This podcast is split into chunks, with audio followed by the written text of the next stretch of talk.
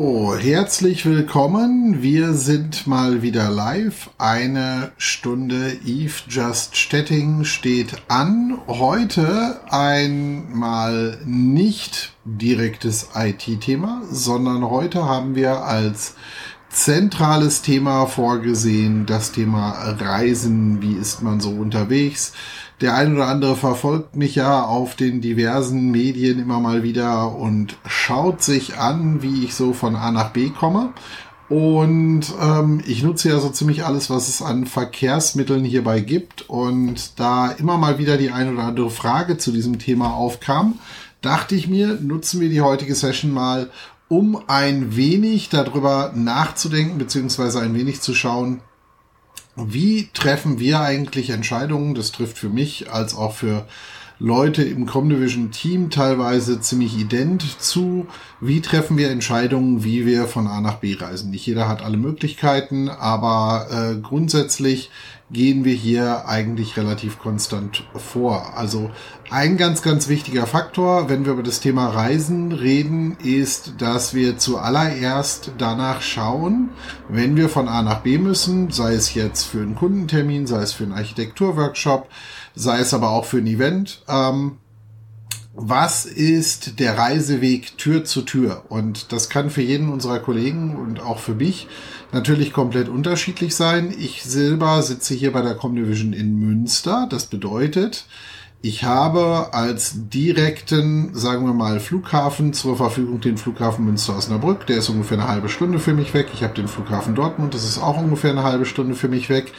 Diese beiden Flughäfen ähm, haben allerdings nur ähm, die Standardflüge von, von Lufthansa und Eurowings im Angebot, also sprich Frankfurt und München.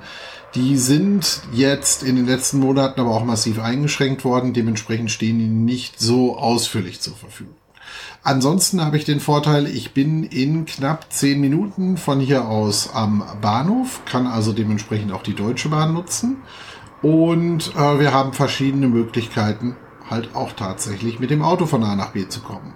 Das heißt, äh, das sind alles Variablen, die wir hier nutzen können. Und wann immer wir eine Reise planen müssen oder Reise planen dürfen, schauen wir uns entsprechend all diese Varianten an. Jetzt kommt bei mir noch eine Besonderheit hinzu, dass ich seit vielen, vielen Jahren über eine Pilotenlizenz verfüge und dementsprechend auch noch selber fliegen kann und äh, dementsprechend diese Methodik halt auch nutze, wobei man da auch ganz klar dazu sagen muss, das ist etwas, was im Ausnahmefall auch durchaus vom Kunden vielleicht mit bezahlt wird, aber klassischerweise, wenn ich jetzt sage, ich fliege halt selber, dann ist es normalerweise dazu geeignet, damit ich halt äh, Zeit für mich gewinne.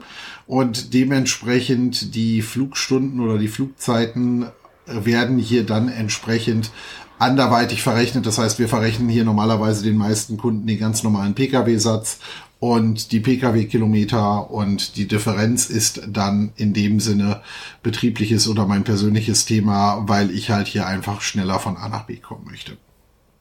Ansonsten nehmen wir mal das Szenario der letzten Woche auf, weil das ist eigentlich ein ganz gutes Beispiel dafür, für Dinge, die halt bei mir im Tagesablauf regelmäßig durchaus passieren können. Und zwar, dass ich halt in einem Tag zwei Termine an verschiedenen Orten in Deutschland habe.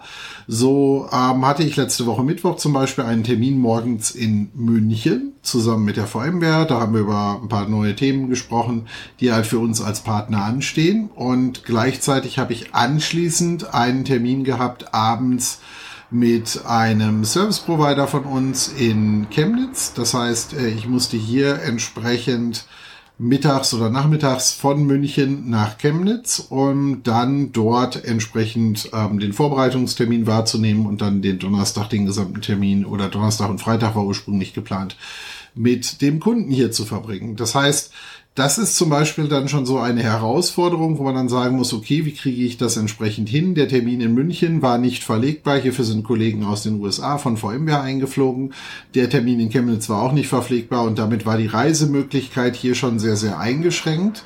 Die ähm, eigentlich einzig verfügbaren Möglichkeiten waren in dem Fall wirklich nur noch gegeben, indem ich halt die Variante Bahn genommen hätte, die wäre aber sehr, sehr langwierig geworden, weil es halt auch keine Direktstrecke ist. Oder halt die Variante Auto. Auch die wäre zeitlich sehr, sehr eng gewesen und äh, somit ist es am Ende des Tages darauf hinausgelaufen, dass ich zum Beispiel für diesen Trip selber geflogen bin. Bot sich auch vom Wetter an. Ich selber habe keine Instrumentenflugberechtigung, dementsprechend kann ich halt nur bei entsprechenden Sichtflugbedingungen fliegen, was jetzt im Sommer klassischerweise kein Problem ist. Da gibt es genügend Möglichkeiten. Im Winter sieht das Thema schon mal ein bisschen anders aus, beziehungsweise gerade im Frühjahr und Herbst, wo halt einfach Sonderwetterlagen sind, da muss man halt noch mal schauen.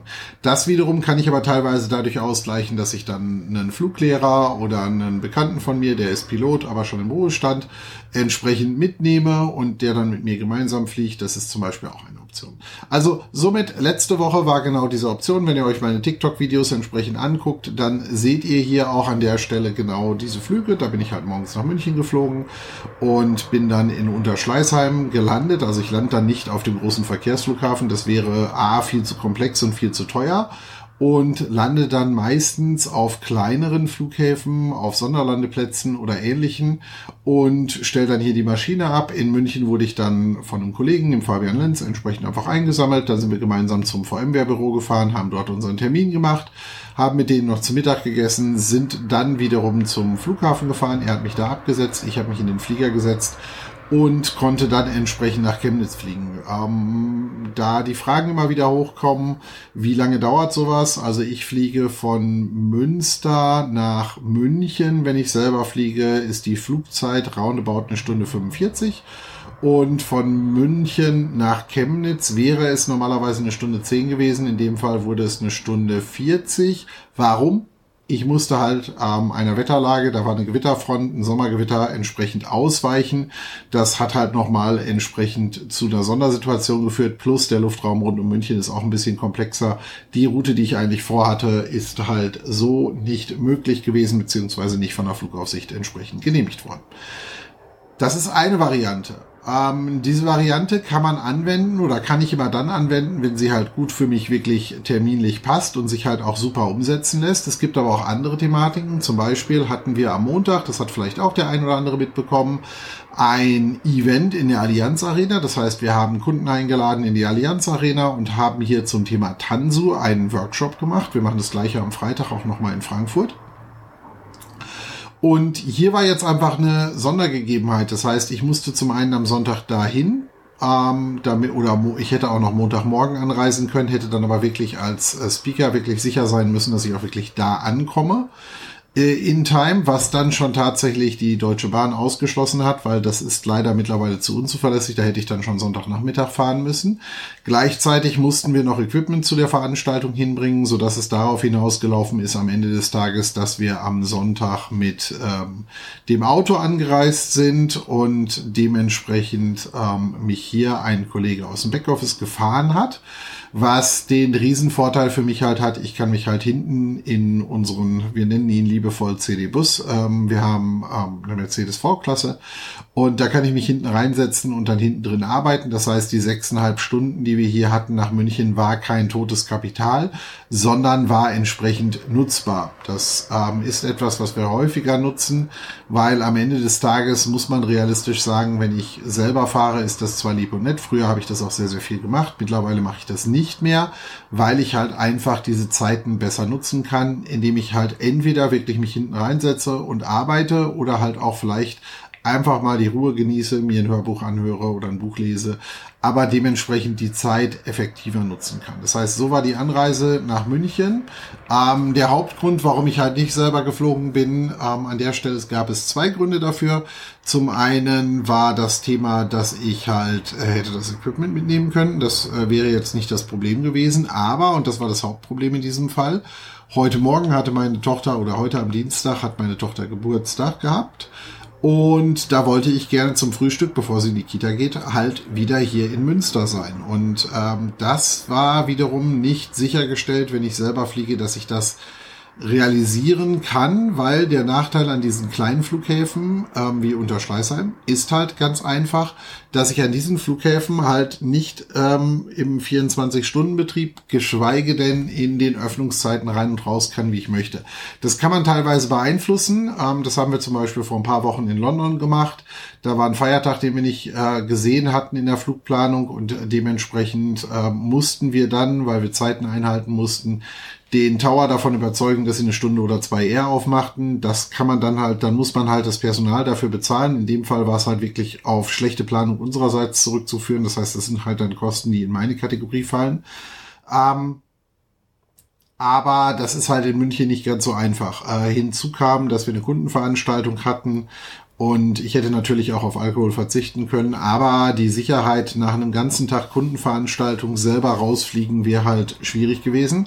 Somit hat mich der liebe Kollege, der mich dann hingefahren hat, auch gleich wieder zurückgefahren, so dass wir denn dann heute Morgen um, ich glaube, drei Uhr hier tatsächlich wieder in Münster angekommen sind. Das ist dann natürlich schon ein sehr, sehr langer Tag, weil ähm, Schlafen konnte ich jetzt gestern Nacht im Auto nicht. Ich konnte zwar ein paar Minuten die Augen zumachen, aber realistisch ähm, war das nicht so möglich. Wir hatten auch so ein paar Schreckmomente unterwegs. Unter anderem hatten wir mal einmal ein Reh auf der Autobahn. Das war dann nicht besonders lustig. Sind wir ähm, gut drumherum gekommen, aber das macht halt keinen Spaß, sowas. Und das ist halt so ein Faktor, der hinzukommt. Ähm, wäre das ein idealer Faktor gewesen, um nachts zum Beispiel mit der Bahn nach Hause zu fahren? Ja, wäre es gewesen wenn es eine deutsche Bahnstrecke gegeben hätte mit einem ICE oder ähnlichem, der dann durchfährt, dann wäre ich liebend gerne mit, der Bahn gefahren, hätte eventuell das äh, Event-Equipment einfach verpacken lassen und nach Frankfurt schicken lassen, wo wir es am Freitag wieder brauchen. War aber in diesem Fall mal wieder keine Option, weil wir hier genau wieder das klassische Thema hatten. Ähm, ab abends 21 Uhr, ich glaube 21.30 Uhr haben wir die Veranstaltung aufgelöst.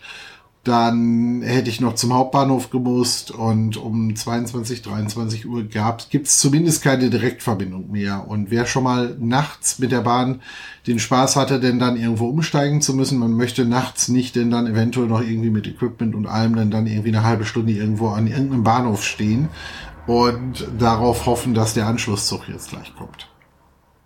Und das sind halt so Faktoren, die man einplanen muss, wenn man reist. Und das ganz Wichtige, was wir hierbei halt immer gucken, sind genau diese Faktoren. Und das empfehle ich eigentlich auch immer jedem Selbstständigen, sich hier gut Gedanken dazu zu machen. Wie stehe ich eigentlich ähm, vom Zeitverhältnis? Das heißt, A, wie lange dauert eine Reise von A nach B und von A nach B heißt halt immer, wie lange dauert eine Reise Tür zu Tür, sprich von meiner Haustür, die ich verlasse oder von da, wo ich beim Kunden bin, bis zu meinem Zielort wiederum. Und ähm, das ist ein ganz großer Fehler, den viele Leute machen. Da wird halt ganz schnell mal gesagt, na ja, Linienflug ist eine super Sache ähm, und dann plant man plant irgendeiner einen Linienflug ein und stellt dann auf mal fest, na ja, in meinem Fall zum Beispiel für viele Linienflüge, die halt nicht Frankfurt oder München sind, müsste ich halt tatsächlich nach Düsseldorf erst fahren. Das heißt, ich muss eine Stunde, anderthalb Anreise planen, mindestens eine Stunde vorher da sein, dann nochmal eine Sicherheitspuffer einplanen, falls halt wirklich mal eine Autopanne ist oder ähnliches. Das heißt, ich rede schon mal über zweieinhalb, drei Stunden vor Abflug, die ich im Grunde mich auf den Weg machen muss. Ähm, auf der anderen Seite brauche ich dann auch noch mal Zeit, um von A nach B zu kommen. Das brauche ich natürlich auch, wenn ich selber fliege. Also auch da muss ich ehrlich genug sein. Wenn ich ähm, jetzt mir vornehme, selber zu fliegen, dann muss ich Flugvorbereitung machen. Gut, das kann ich vielleicht ein, zwei Tage vorher abends mal gemütlich machen. Da muss ich das nur noch am, am tatsächlichen Flugtag nochmal überprüfen. Hat es noch irgendwelche ähm, sogenannte NOTAMs, also Notice to Airmen gegeben, die die Strecke betreffen, passt das Wetter und andere Faktoren. Aber das geht dann relativ zügig. Für bestimmte Strecken, die man halt kennt, hat man die Routen auch schon vorgeplant. Dann kann man die halt wirklich einfach nur noch abrufen. Passt die gegebenenfalls marginal für Wetter oder andere Dinge an. Ähm, aber am Ende des Tages auch hier, ich muss eine halbe Stunde zum Flughafen Münster-Osnabrück fahren, Pkw abstellen. Ähm, auch da muss ich, weil es ein Verkehrsflughafen ist, tatsächlich als Privatflieger dann durch die Sicherheitskontrolle. Das dauert zwar nur ein paar Minuten, ähm, dann muss ich zu meinem Flieger hin und den Flieger checken, Flieger in, äh, und dann starten. Gegebenenfalls halt nochmal irgendwelche Dinge nachfüllen, sei es Öl, sei es Enteiser oder, oder sonst irgendwas. Das sind halt alles Zeitfenster, die man halt hier einplanen muss. Und äh, mit diesen Zeitfenstern kann man dann halt entsprechend planen. Roundabout von äh, meiner Haustür zu Hause, bis ich mit dem Flieger in der Luft bin, also inklusive Rollen etc., kann man sagen, kann ich in einer, in einer Stunde bequem schaffen, unter Einhaltung aller Sicherheitsvoraussetzungen, also sprich auch ordentlicher Maschinencheck und alles ist dann trotzdem noch gegeben. Und äh, das ist ein durchaus realistischer Faktor. Das heißt, dann fliege ich eine Stunde 45 zum Beispiel nach München. Bin ich äh, zwei Stunden 45, bin ich in München. Ähm, dort Flieger abstellen, sagen wir nochmal eine halbe Stunde, drei Stunden 45 und dann ähm, muss ich halt eventuell dann meistens äh, irgendwo in München hin ähm, nochmal halbe Stunde, also vier Stunden 15. Das heißt, binnen vier Stunden, viereinhalb Stunden kann ich im Grunde an den meisten Orten in München sein, wenn ich selber fliege. Jetzt können wir das ganze Spielchen mal als Alternativvariante durchgucken. Gehen wir davon aus, dass der Linienflug halbwegs in unseren Zeitablauf passt, was leider nach mit dem neuen Flugplan der Lufthansa nicht mehr unbedingt gegeben ist. Aber gehen wir mal davon aus, der würde mir super in den Zeitplan reinfassen dann brauche ich gleich Spielchen, halbe Stunde zum Flughafen. Sollte eine Stunde vorher da sein, kann man vielleicht auch noch mal auf eine halbe, dreiviertel Stunde verkürzen. Dreiviertel Stunde würde ich mal sagen. Das heißt, eine Stunde 15, bis ich in den Flieger steige, bis der dann wirklich startet und alles. Und drüben ist, ist der Flieger ähm, und ich drüben wieder aus dem Flieger raus bin, reden wir auch hier gerne über anderthalb Stunden. Das heißt, jetzt sind wir schon bei zwei Stunden 15 äh, zwei Stunden 45. Ähm, dann müssen wir am Münchner Flughafen noch raus, entsprechend dann zum Zielort wieder hin, dafür Taxi und so weiter. Brauche ich auch nochmal locker, bis ich da draußen bin, Taxi etc. Das heißt, ich habe roundabout die gleiche Zeit, wie wenn ich selber fliege. So, jetzt könnte man ja dann sagen, super, ähm, dann flieg mal mit der Linie. Zum einen kommen jetzt zwei Faktoren zum Tragen wenn ich mit der Linie fliege, muss das halt zeitlich passen. Früher hatten wir mal, ich glaube, vier oder fünf Flüge am Tag von Münster nach München. Das ist jetzt schon etwas länger Geschichte. Mittlerweile reden wir hier, glaube ich, nur noch über zwei oder drei Flüge und die fliegen halt nicht mehr zu unbedingt günstigsten Zeiten. Hinzu kommt, dass die mittlerweile auch verdammt teuer geworden sind. Das muss man auch realistisch sagen, sind auch nicht ausgelastet und haben dementsprechend auch noch die hohe Chance, dass sie storniert werden. Aber am Ende des Tages fairerweise, wenn der Flug zeitlich passt, Tür zu Tür, vier Stunden, 15 roundabout, von meiner Tür bis zur Tür beim Kunden in München kriege ich locker hin. Dementsprechend habe ich eigentlich kaum einen zeitlichen Nachteil an dieser Strecke. Wenn das jetzt nicht passt, sind mal schnell zwei, drei, vier Stunden, ähm, weil ich einen anderen Flug nehmen muss und dann sieht das Thema schon wieder anders aus. Das ist eventuell nicht unbedingt totes Kapital, aber eventuell halt doch äh, tote Zeit. Das muss man halt einfach sich vor Augen führen an der Stelle. Hinzu kommt natürlich, selber fliegen ist mein Hobby. Das heißt, ich kann hier halt auch noch im Grunde meine Hobbyzeit damit verbringen. Ähm, am Ende des Tages ist selber Fliegen mit, ähm, mit einer gescharterten Maschine ähm, definitiv viel, viel teurer, vor allem wenn man alleine fliegt. Dann ähm, bin ich schon Faktor drei bis vier vom regulären Lufthansa-Ticketpreis durchaus weg, um äh, damit im Grunde von A nach B zu kommen. Und das macht halt dann doch nochmal ähm, auch einen Kostenunterschied. Das muss ich halt so wirklich an der Stelle für mich richtig gut lohnen, dass ich das halt dann auch mache. Also aus Spaß und Jux an der Freude macht man das halt nicht. Ähm, mir kam mal eben kurz eine Frage rein. Dresscode auf dem Comdivision Event. Ich denke, es geht um eins der upcoming Events, entweder in Frankfurt oder Hamburg oder Berlin.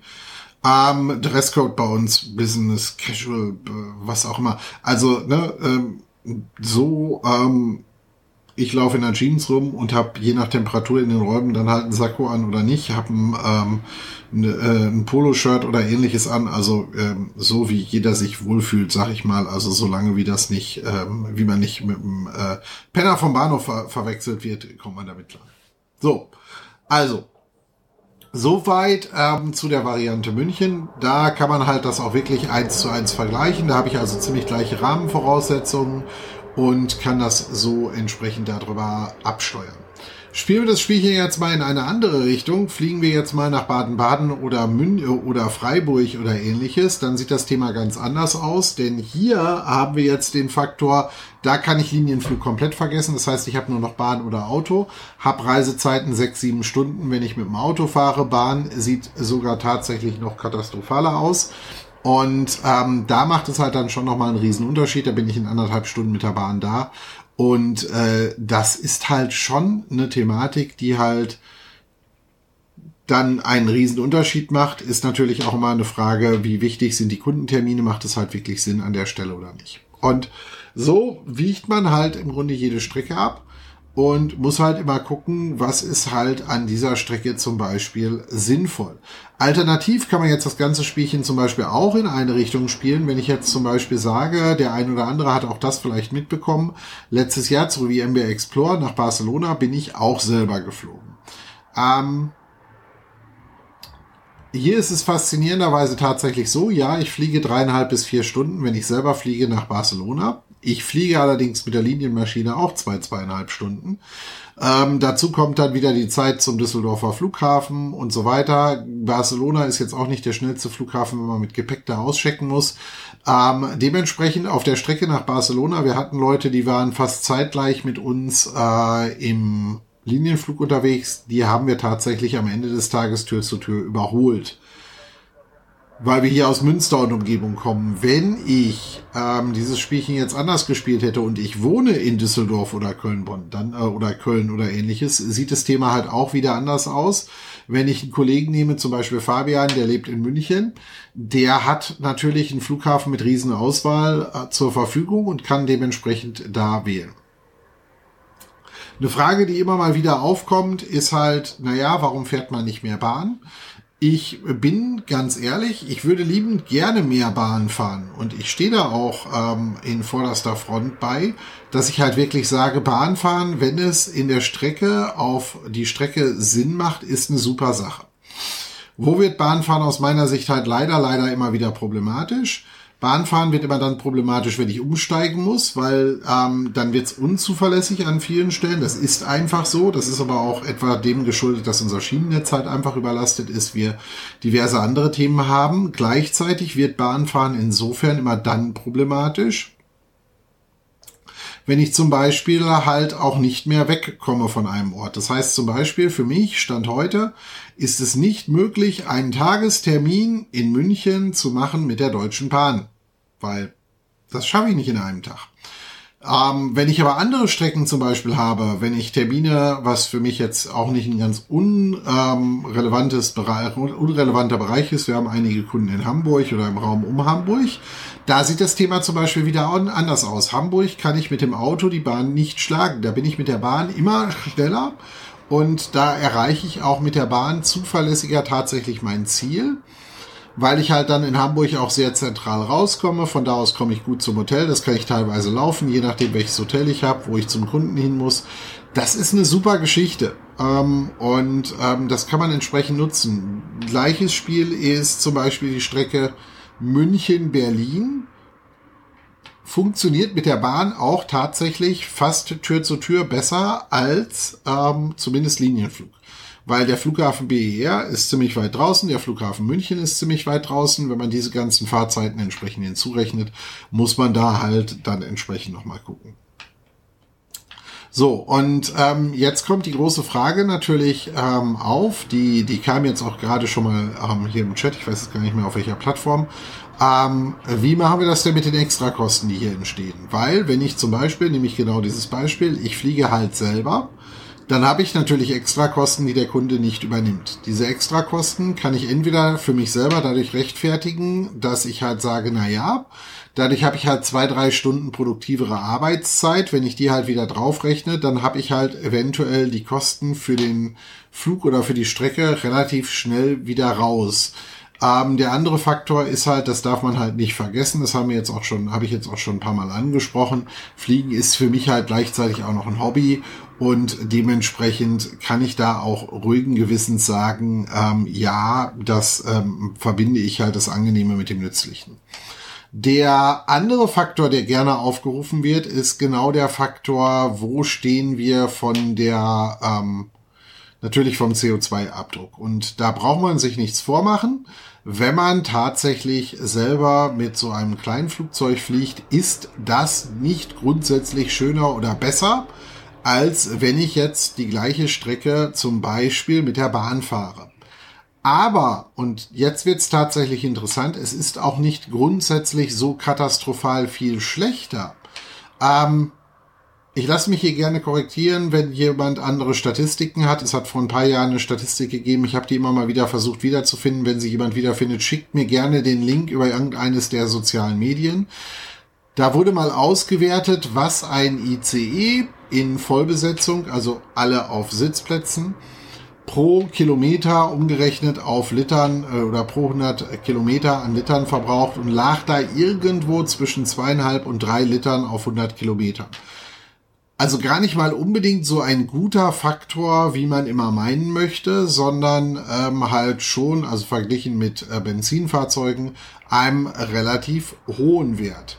Wenn ich jetzt moderne Kleinflugzeuge nehme, ja, der Flieger, mit dem ich, den ich regelmäßig charter, der ist jetzt auch nicht der modernste, ist aber zehn Jahre alt. Das ist für ein Flugzeug realistisch oder zwölf Jahre oder 13 Jahre alt. Ähm, das ist für ein Flugzeug tatsächlich in dem Bereich kein Alter. Meine äh, Pilotenlizenz habe ich, glaube ich, auf einer 20 oder 30 Jahre alten Maschine gemacht. Ähm, dann käme ich mit dieser Maschine, wenn ich die voll belege, mit Passagieren, roundabout auf 100 Kilometer irgendwo bei 4,5 bis 5 Litern pro ähm, 100 Kilometer raus. Ähm, da müsste ich jetzt auch noch mal hinzunehmen, dass meine Strecke deutlich gerader führt, meistens als die Bahnstrecke, geschweige denn eine Autostrecke.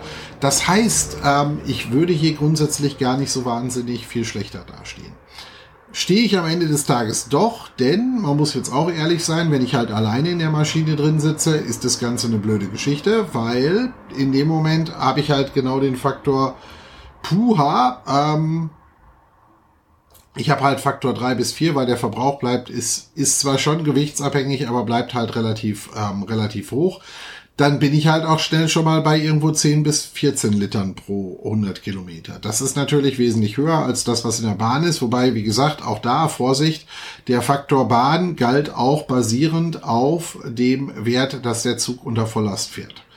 Ähm, jetzt kommen schnell Leute und kommen mit dem Argument bei der Deutschen Bahn, ja, aber die Deutsche Bahn fährt ja komplett mit Ökostrom. Ähm, hierzu möge man sich bitte immer auch die Statistiken der Deutschen Bahn angucken. Das ist grundsätzlich richtig. Rechnerisch fährt der Personennahverkehr der Deutschen Bahn mit Ökostrom. Warum sage ich das so explizit? Naja, die, das letzte Mal, wo ich mir diese Berichte angesehen habe, ähm, bezog sich das darauf, dass der Personennahverkehr und ein Teil des Güterverkehrs mit äh, Ökostrom fährt, der Rest nicht. Also sprich, alles, was Güterverkehr, Wartungsverkehr etc. ist, ist halt teilweise nicht auf Ökostrom unterwegs. Das heißt, so viel toller ist der Strom jetzt auch nicht, den die verwenden. Und der Strom kommt halt auch bei denen nicht aus der Steckdose. Ne? Und so muss man all diese Faktoren wieder zusammennehmen. Wenn wir ähm, mit unserer ähm, V-Klasse, das ist ein Diesel, entsprechend runterfahren, sind wir bei einem relativ guten Verbrauchswert. Ich glaube, irgendwo fünf, fünfmal Liter, wenn ich es richtig im Kopf habe, je nachdem, wie schnell man natürlich fährt, kommen wir damit raus.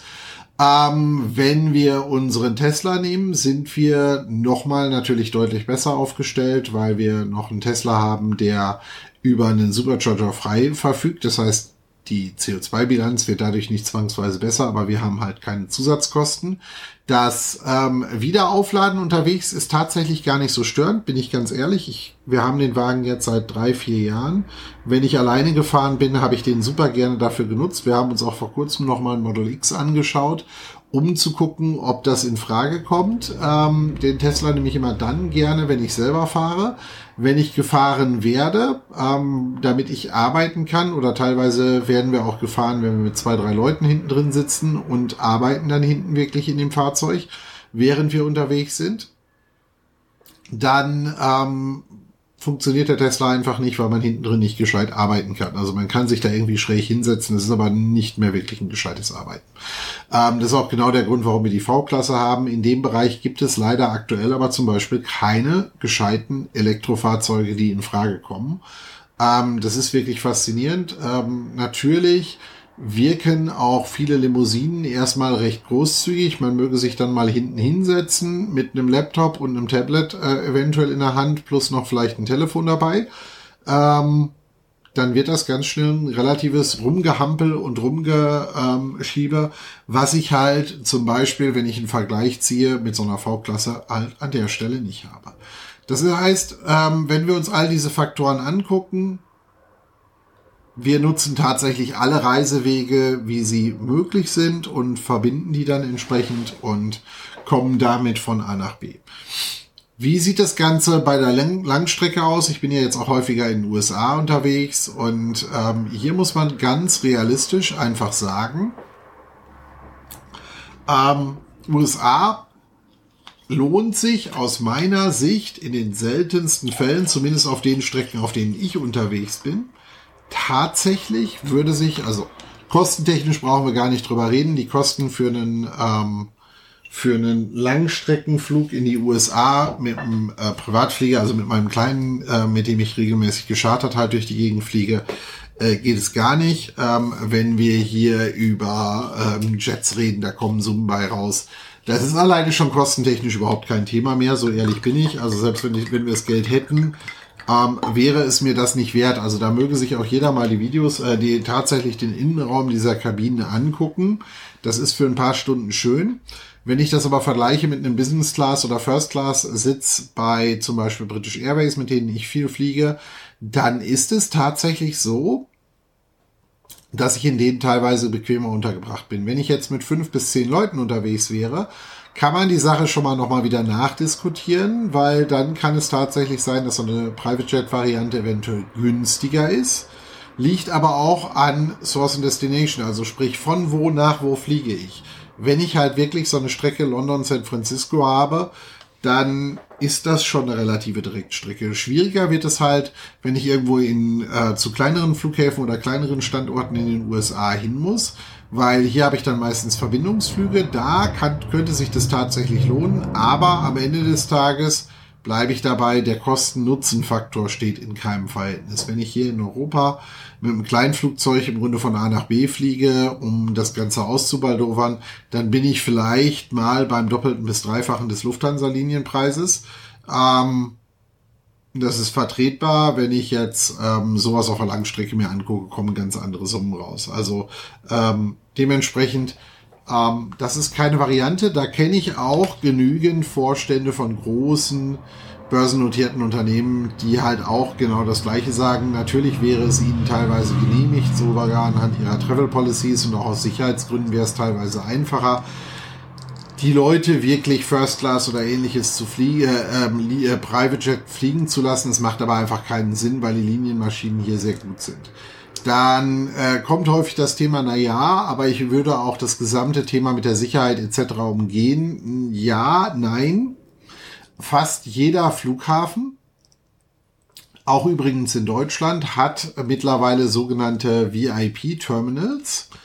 Und äh, wer das Spielchen nicht kennt, äh, wenn man zum Beispiel die VIP-Terminals an den meisten Flughäfen nimmt, dann ist es hier so, dass die klassischen Check-in-Zeiten häufig unterschritten werden können. Das heißt, teilweise muss man wirklich erst eine halbe, dreiviertel Stunde vor Abflug, selbst bei einer Langstrecke da sein.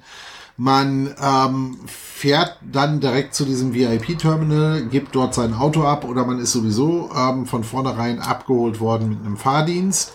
Dann werden einem direkt die Koffer abgenommen. Es läuft im Grunde, während man durch das Terminal geht, der Check-in im Grunde teilweise im Laufen mal eben parallel mit.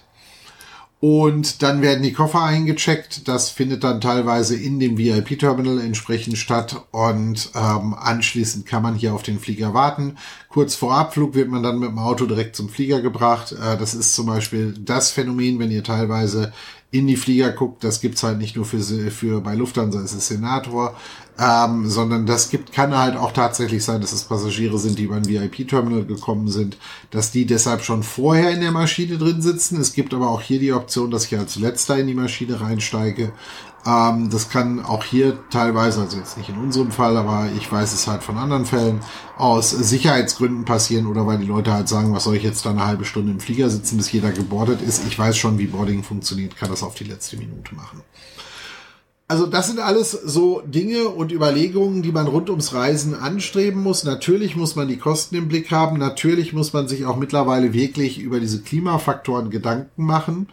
Ich ähm, bin nur auch ein ganz klarer Verfechter davon, man muss halt Kosten Nutzen am Ende des Tages wirklich abwägen. Ich kann nicht nur weil ähm, das die Bilanz eventuell da verbessert, äh, denn dann ähm, zwei oder drei Tage mehr unterwegs sein, weil das bezahlt erst recht kein Kunde und äh, um denn dann hier mit Bahn oder anderen Verkehrsmitteln teilweise unterwegs zu sein. Wenn ich diesen Schritt gehen würde, dann muss ich hier auch tatsächlich vergleichen, dass wir an ganz vielen Stellen bei Kunden halt ähm, Innovationsprojekte vorantreiben, die sehr häufig auch mit einer Rechenzentrumskonsolidierung zu tun haben. Sprich, das, was wir als Leistung dem Kunden verkaufen, ist sowieso schon ein langfristig massiver, äh, eine langfristig massive Ersparnis der ähm, im CO2-Bereich. Und äh, dementsprechend ist es teilweise, wenn wir schneller mit dem Kunden zum Ergebnis kommen, langfristig für die gesamte Umwelt wahrscheinlich sogar besser, selbst wenn wir hier mit dem äh, Flieger selber geflogen sind. So, das war mal so der Faktor zum Thema Reisen. Ähm, wie ihr auch sehen könnt, ähm, ich habe es ja am Anfang erwähnt, wenn ich jetzt den letzten Trip nach München mir anschaue, ja, so ein Trip kann halt auch mal darin enden, dass man halt nur mit drei, vier Stunden Schlaf auskommen muss ähm, und trotzdem auch vielleicht mal auf die Bühne muss, auf ein Event muss oder sonst irgendwas und da ähm, top motiviert vorne stehen muss. Genau, das ist zum Beispiel der Grund, warum man dann halt sagt, ja, für sowas nimmt man dann halt zum Beispiel einen Fahrer der halt einen fährt. Weil wenn ich jetzt mal ein Beispiel nehme, wenn ich als ähm, Enterprise oder Senior Architekt für, auf einem Kundenprojekt sitze, dann wird das irgendwo zwischen 250 und 375 Euro die Stunde abgerechnet. Ähm, nur um hier mal eine Hausnummer in den, in den Raum zu werfen, kann auch jeder rausfinden. Jeder, der bei uns eine Preisanfrage stellen würde, würde die gleichen Preise kriegen. Also das ist jetzt kein Rätselraten. Ähm, und wenn ich das jetzt nehme und einfach gucke, was mich jemand pro Stunde kostet, der mich fährt, nehmen wir mal irgendwo zwischen 15 und 20 Euro an, dann stelle ich hier relativ schnell fest, dass das viel, viel sinnvoller ist, dass ich hinten drin sitze und arbeite. Gleichzeitig, und das ist ein ganz, ganz wichtiger Faktor ähm, an dieser Stelle, bin ich natürlich entspannter, wenn ich am Ziel ankomme, weil ähm, ich mich halt nicht selber über den Verkehr ärgern muss eventuell. Und ich habe an dieser Stelle eventuell halt auch wieder dafür gesorgt, dass eine Person mehr einen Arbeitsplatz und sei es auch nur in Teilzeit hat. Und das sind halt so Faktoren, die darf man nicht unterschätzen. Und ähm, dementsprechend äh, damit kann man halt auch einiges dann nochmal erreichen. Das gilt halt, ich hatte vor kurzem einen TikTok gepostet, wo es auch genau um das Thema geht. Ähm, gerade als selbstständiger Freiberufler muss man halt aktiv für sich wirklich schauen, welche Dinge brauche ich, welche Dinge muss ich selber machen, welche Dinge kann ich eventuell an Dritte abgeben, um mir hier halt wirklich ein bisschen den Rücken frei zu machen, um produktiv Geld zu verdienen. Also eine ganz wichtige Regel, die ich immer allen gebe, ist, ähm, findet heraus, was euer Marktpreis ist. Und das ist jetzt ganz wichtig. Ähm, denn ich muss mit dem Marktpreis im Grunde gucken, was könnte ich, wenn ich jetzt Vollauslastung hätte und Vollauslastung kalkuliere, was könnte ich am Markt in der Zeit erwirtschaften? Wenn da jetzt zum Beispiel 250 Euro stehen. Und ich habe die Wahl zwischen zwei Verkehrsmitteln, beim einen bin ich zwei Stunden unterwegs, beim anderen bin ich sechs Stunden unterwegs, dann haben wir hier schon viermal 250 Euro, das sind 1000 Euro Unterschied die ich gegebenenfalls gewinnbringend für was anderes einsetzen könnte. Und das sind genau die Hinterlegungen, die man machen muss. Man muss einfach sich ganz schnell und strikt selber angewöhnen, Preise von A nach B zu vergleichen und dann zu gucken, wenn ich die verschiedenen Preise und Angebote habe, wo liege ich am Ende des Tages mit meiner produktiven Zeit. Und selbst wenn ich in der Zeit nicht arbeite und ich mich entspanne, bringt es auch für alle was, weil damit habe ich halt auch ähm, hier nochmal einen Vorteil. Gut, so, ähm, sind denn sonst noch bis auf die bisher schon gestellten Fragen zu dem Thema Fragen ähm, bei der Sache? Da ist noch eine Frage, mit was für einem Flugzeug fliege ich, wenn ich selber fliege. Ähm, das ist eine Cirrus SR22 äh, Turbo G3, also sprich Generation 3. Bei Cirrus gibt es mittlerweile eigentlich drei Hauptflugzeugtypen. Es gibt eine, eine SA-20, eine SA-22, die unterscheiden sich jetzt von der ähm, tatsächlichen, also es gibt schon noch ein paar aerodynamische Unterschiede und ähnliches, aber grundsätzlich vom Cockpit-Innenraum unterscheiden die sich nicht. Die unterscheiden sich in allererster Linie durch die Maschine, also durch den Motor oder das Triebwerk. Und das Triebwerk bei einer äh, Turbo-Variante von der SA22 erlaubt halt wesentlich höhere Höhen zu fliegen und ist tatsächlich auf Langstrecken auch effizienter als die klassischen Non-Turbo-Varianten, die man in der SA20 findet. Ansonsten von den Cockpit-Features her ist es auch relativ ident. Eine SR22 ist halt häufig nochmal anders ausgestattet. Also die, die ich charter zum Beispiel, hat äh, Klimaanlage, hat komplette Enteisung, Sauerstoff, Sauerstoffanlage drin. Das heißt, man kann eigentlich bei so ziemlich fast jeder Wetterlage, die so ein Kleinflugzeug überhaupt ermöglicht, denn dann fliegen. Ähm, neben den beiden Typen hat Cirrus mittlerweile auch noch ein kleines Jet. Ähm, die sieht man aber in Europa relativ selten.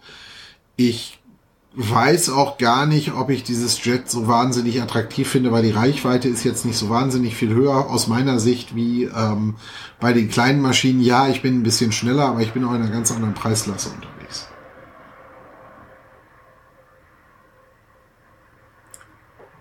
Wie lange habe ich schon eine Pilotenlizenz? Auch eine gute Frage. Also, da muss ich jetzt tatsächlich einen kleinen Moment ausholen. Ähm, Fliegen ist bei uns äh, Familienkrankheit, sag ich mal. Äh, mein Opa hat seinerzeit ne, die ähm, hier im kleinen Verein in der Nähe äh, mit angefangen, den Flugsport überhaupt mit aufzubauen. Da äh, haben wir noch über Segelflug geredet, wo die sich gefreut haben, wenn die eine halbe Minute oder eine Minute mal oben bleiben konnten. Aus dem Flughafen und dem Verein heraus ist tatsächlich mit der Flughafen Münster Osnabrück entstanden. Da waren auch noch andere Vereine und andere Sachen mit involviert. Also ist jetzt nicht nur auf den Verein zurückzuführen. Die nächste Generation war dann mein Onkel, der mit der Fliegerei angefangen hat, auch erst Segelflug und dann später auch noch andere Klassen. Und über meinen Onkel bin ich dann wiederum zum Segelflug gekommen. Das heißt, mit 14 habe ich mit Segelflug angefangen, habe das gemacht, bis ich 19 war oder so. Äh, dann hatte ich mich mit der Comdivision selbstständig gemacht und dann war Segelflug für mich einfach zeitlich an vielen Stellen nicht mehr drin. Ähm, weil Segelflug schon, wenn man es im Verein betreibt, ein sehr zeitintensives Hobby ist ich es aber jedem jungen Menschen mit 14 bis 20 im Grunde immer nur empfehlen kann. Motorsport, Motorflug ist eventuell noch nicht kostentechnisch drin. Schaut euch wirklich mal Segelflug an. Das ist eine super tolle Sache, auch mit der Ruhe oben in der Luft. Ähm, wenn unsere Kinder irgendwann mal größer sind, dann überlege ich das vielleicht nochmal, das wieder anzufangen, um dann am Wochenende vielleicht wirklich einfach mal für, für einen halben Tag mit so einem Kleider unterwegs zu sein wieder ähm, Im Moment ist es einfach kein Thema. Es gibt die Zeit nicht her durch die Firma, durch die Kinder. Ähm, es ist halt einfach als äh, Unternehmer eine, eine, schon ein Spagat, äh, Familie, Frau, Kinder, Freunde und Unternehmen. Da ist dann nicht mehr viel Reserve. Ähm, dann habe ich, wie gesagt, da habe ich 19, 20 mit irgendwann mit aufgehört und dann bin ich, ich glaube, Anfang Mitte 30 mit Motorflug wieder angefangen. Erst im Verein und dann halt ähm, jetzt seit ein paar Jahren mit einer Maschine, die ich regelmäßig charter, mit der ich dann entsprechend fliegen kann. Ähm, habe auch ein paar Freunde, die sind Fluglehrer, das heißt, mit denen mache ich auch regelmäßig Refresher und ähm, bin eigentlich auch dran, meinen Instrumentenflug zu machen und äh, kann das entsprechend machen. Ähm, noch, äh, wie viele Stunden fliege ich so roundabout im Jahr ähm, selber? Also ich komme mittlerweile irgendwo im Jahr selber fliegen auf ein Volumen roundabout 70, 80, 90, 100 Stunden. Das ist schon relativ gut, weil ähm, das ist eigentlich so das Volumen, wo sich klassischerweise meistens Vereinsfliegerei nicht mehr lohnt und man halt auf Charter oder eigene Maschine entsprechend ausweichen muss. Ähm, an der Stelle. Das ähm, nur mal so als Hintergrund. Ähm, natürlich kann man das weiterhin auch im Verein betreiben. Das Problem ist halt nur so Einsatzszenarien, die ich halt teilweise habe. Nehmen wir das Beispiel Barcelona. Wenn ich jetzt in einem, in einem Verein sagen würde, ich nehme jetzt eine Maschine und fliege für anderthalb Wochen oder zwei Wochen nach Barcelona und lasse die da stehen, dann sagt natürlich jeder im Verein, das ist eine ganz super Idee, aber wir wollen das Flugzeug vielleicht auch benutzen. Das sind halt einfach Herausforderungen, die man im Vereinsgeschehen an der Stelle hat. Wie kommt man an so eine Chartermaschine dran? Das, äh, da muss man einfach entsprechend ähm, sich mit ähm, entsprechenden Leuten kontaktieren. Da gibt's auch die verschiedensten Modelle, wie man das mieten kann, wie man das chartern kann. Ähm, nicht nur der faktische Teilhaberbesitz, sondern da gibt's halt auch nochmal andere Möglichkeiten. Wie läuft das ab mit Tanken? Ähm, ja, das ist äh, eine gute Frage. Grundsätzlich ist ähm, in der Charterkonstruktion die klassische Normalvariante, dass der Flieger immer vollgetankt abgestellt wird.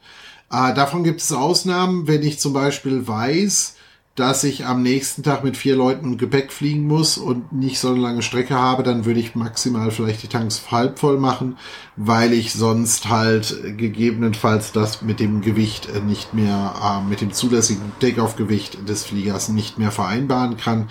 Das muss man halt wirklich tatsächlich, gerade bei diesen kleinen Flugzeugen halt wirklich ausrichten.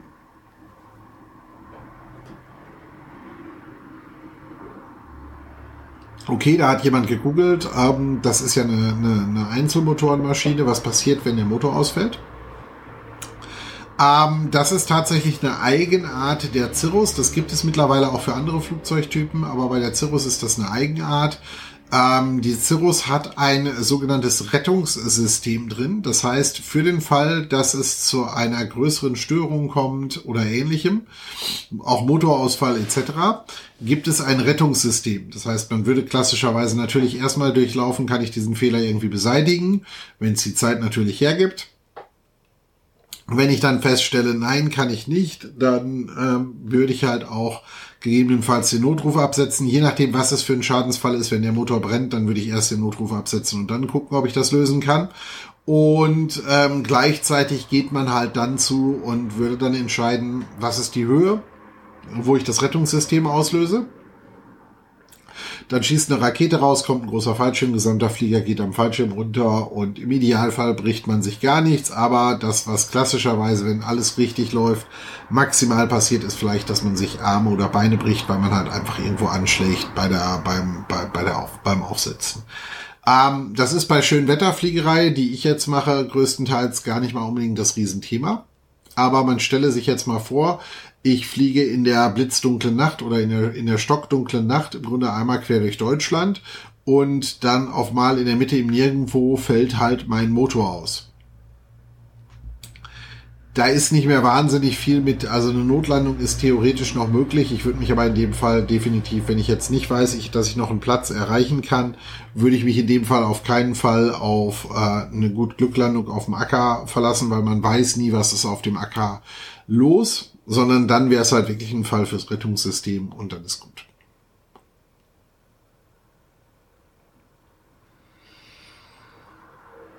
gut. Hier nochmal der Hinweis, ja, es gibt auch von VW und auch von Mercedes mittlerweile E-Busse.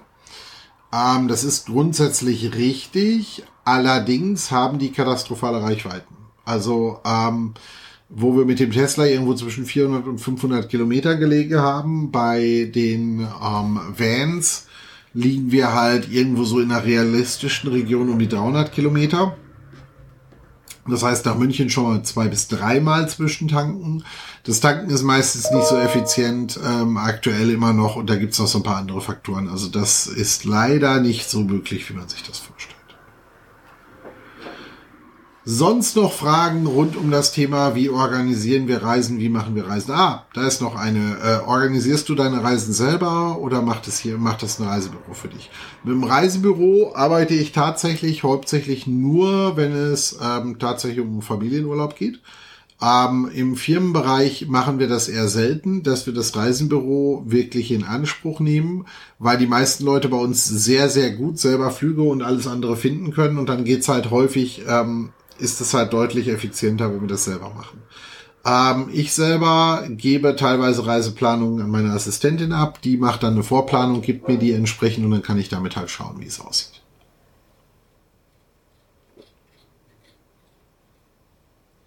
Ja. Wenn sonst keine Fragen mehr sind, dann danke ich euch für die äh, wunderbare Session heute. Das war, denke ich, mal ein spannendes Thema. Hat auch einige Fragen geklärt, die immer mal wieder auf TikTok oder LinkedIn zu meinen Reisen und Flügen und ähnlichem aufgetreten sind. Äh, nächste Woche vermutlich, ich guck mal eben in die Planung rein.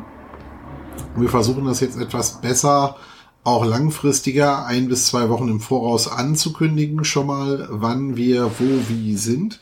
Nächste Woche, ähm, aktueller Plan ist tatsächlich auch da, dass wir auf den Dienstag gehen. Das heißt auch nächste Woche Eve Just Chatting am Dienstag. Das ist dann der 20. Juni.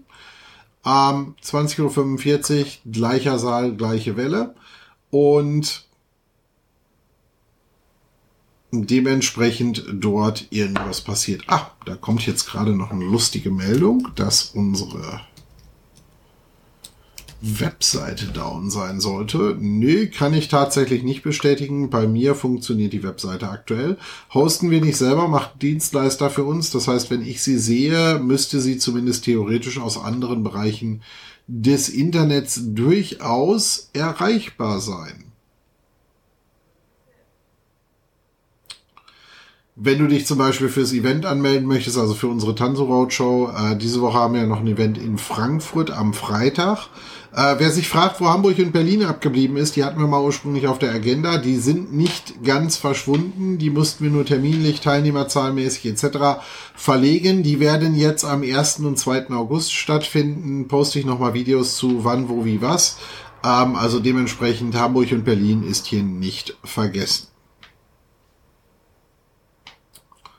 So, sonst noch Fragen, meine Lieben, bevor wir die Nacht, ähm, oder bevor ich zumindest die Nacht einläute. Ihr könnt ja noch machen, was ihr wollt, aber äh, meine letzte Nacht war mit drei Stunden sehr kurz.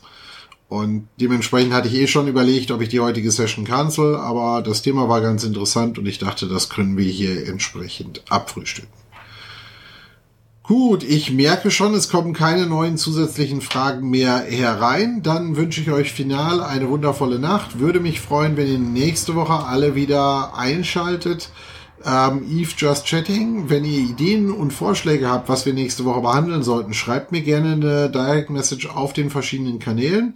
Ähm, schreibt mir auf LinkedIn, Twitter, Twitch, äh, Twitch TikTok, ähm, was auch immer dann kann ich gucken, ob uns das gerade in den Terminplan und Zeitplan entsprechend reinpasst. Ansonsten denke ich, ist mein Plan spätestens Freitag oder Samstag veröffentliche ich, was wir nächste Woche Dienstag ähm, in unserer Live-Session machen.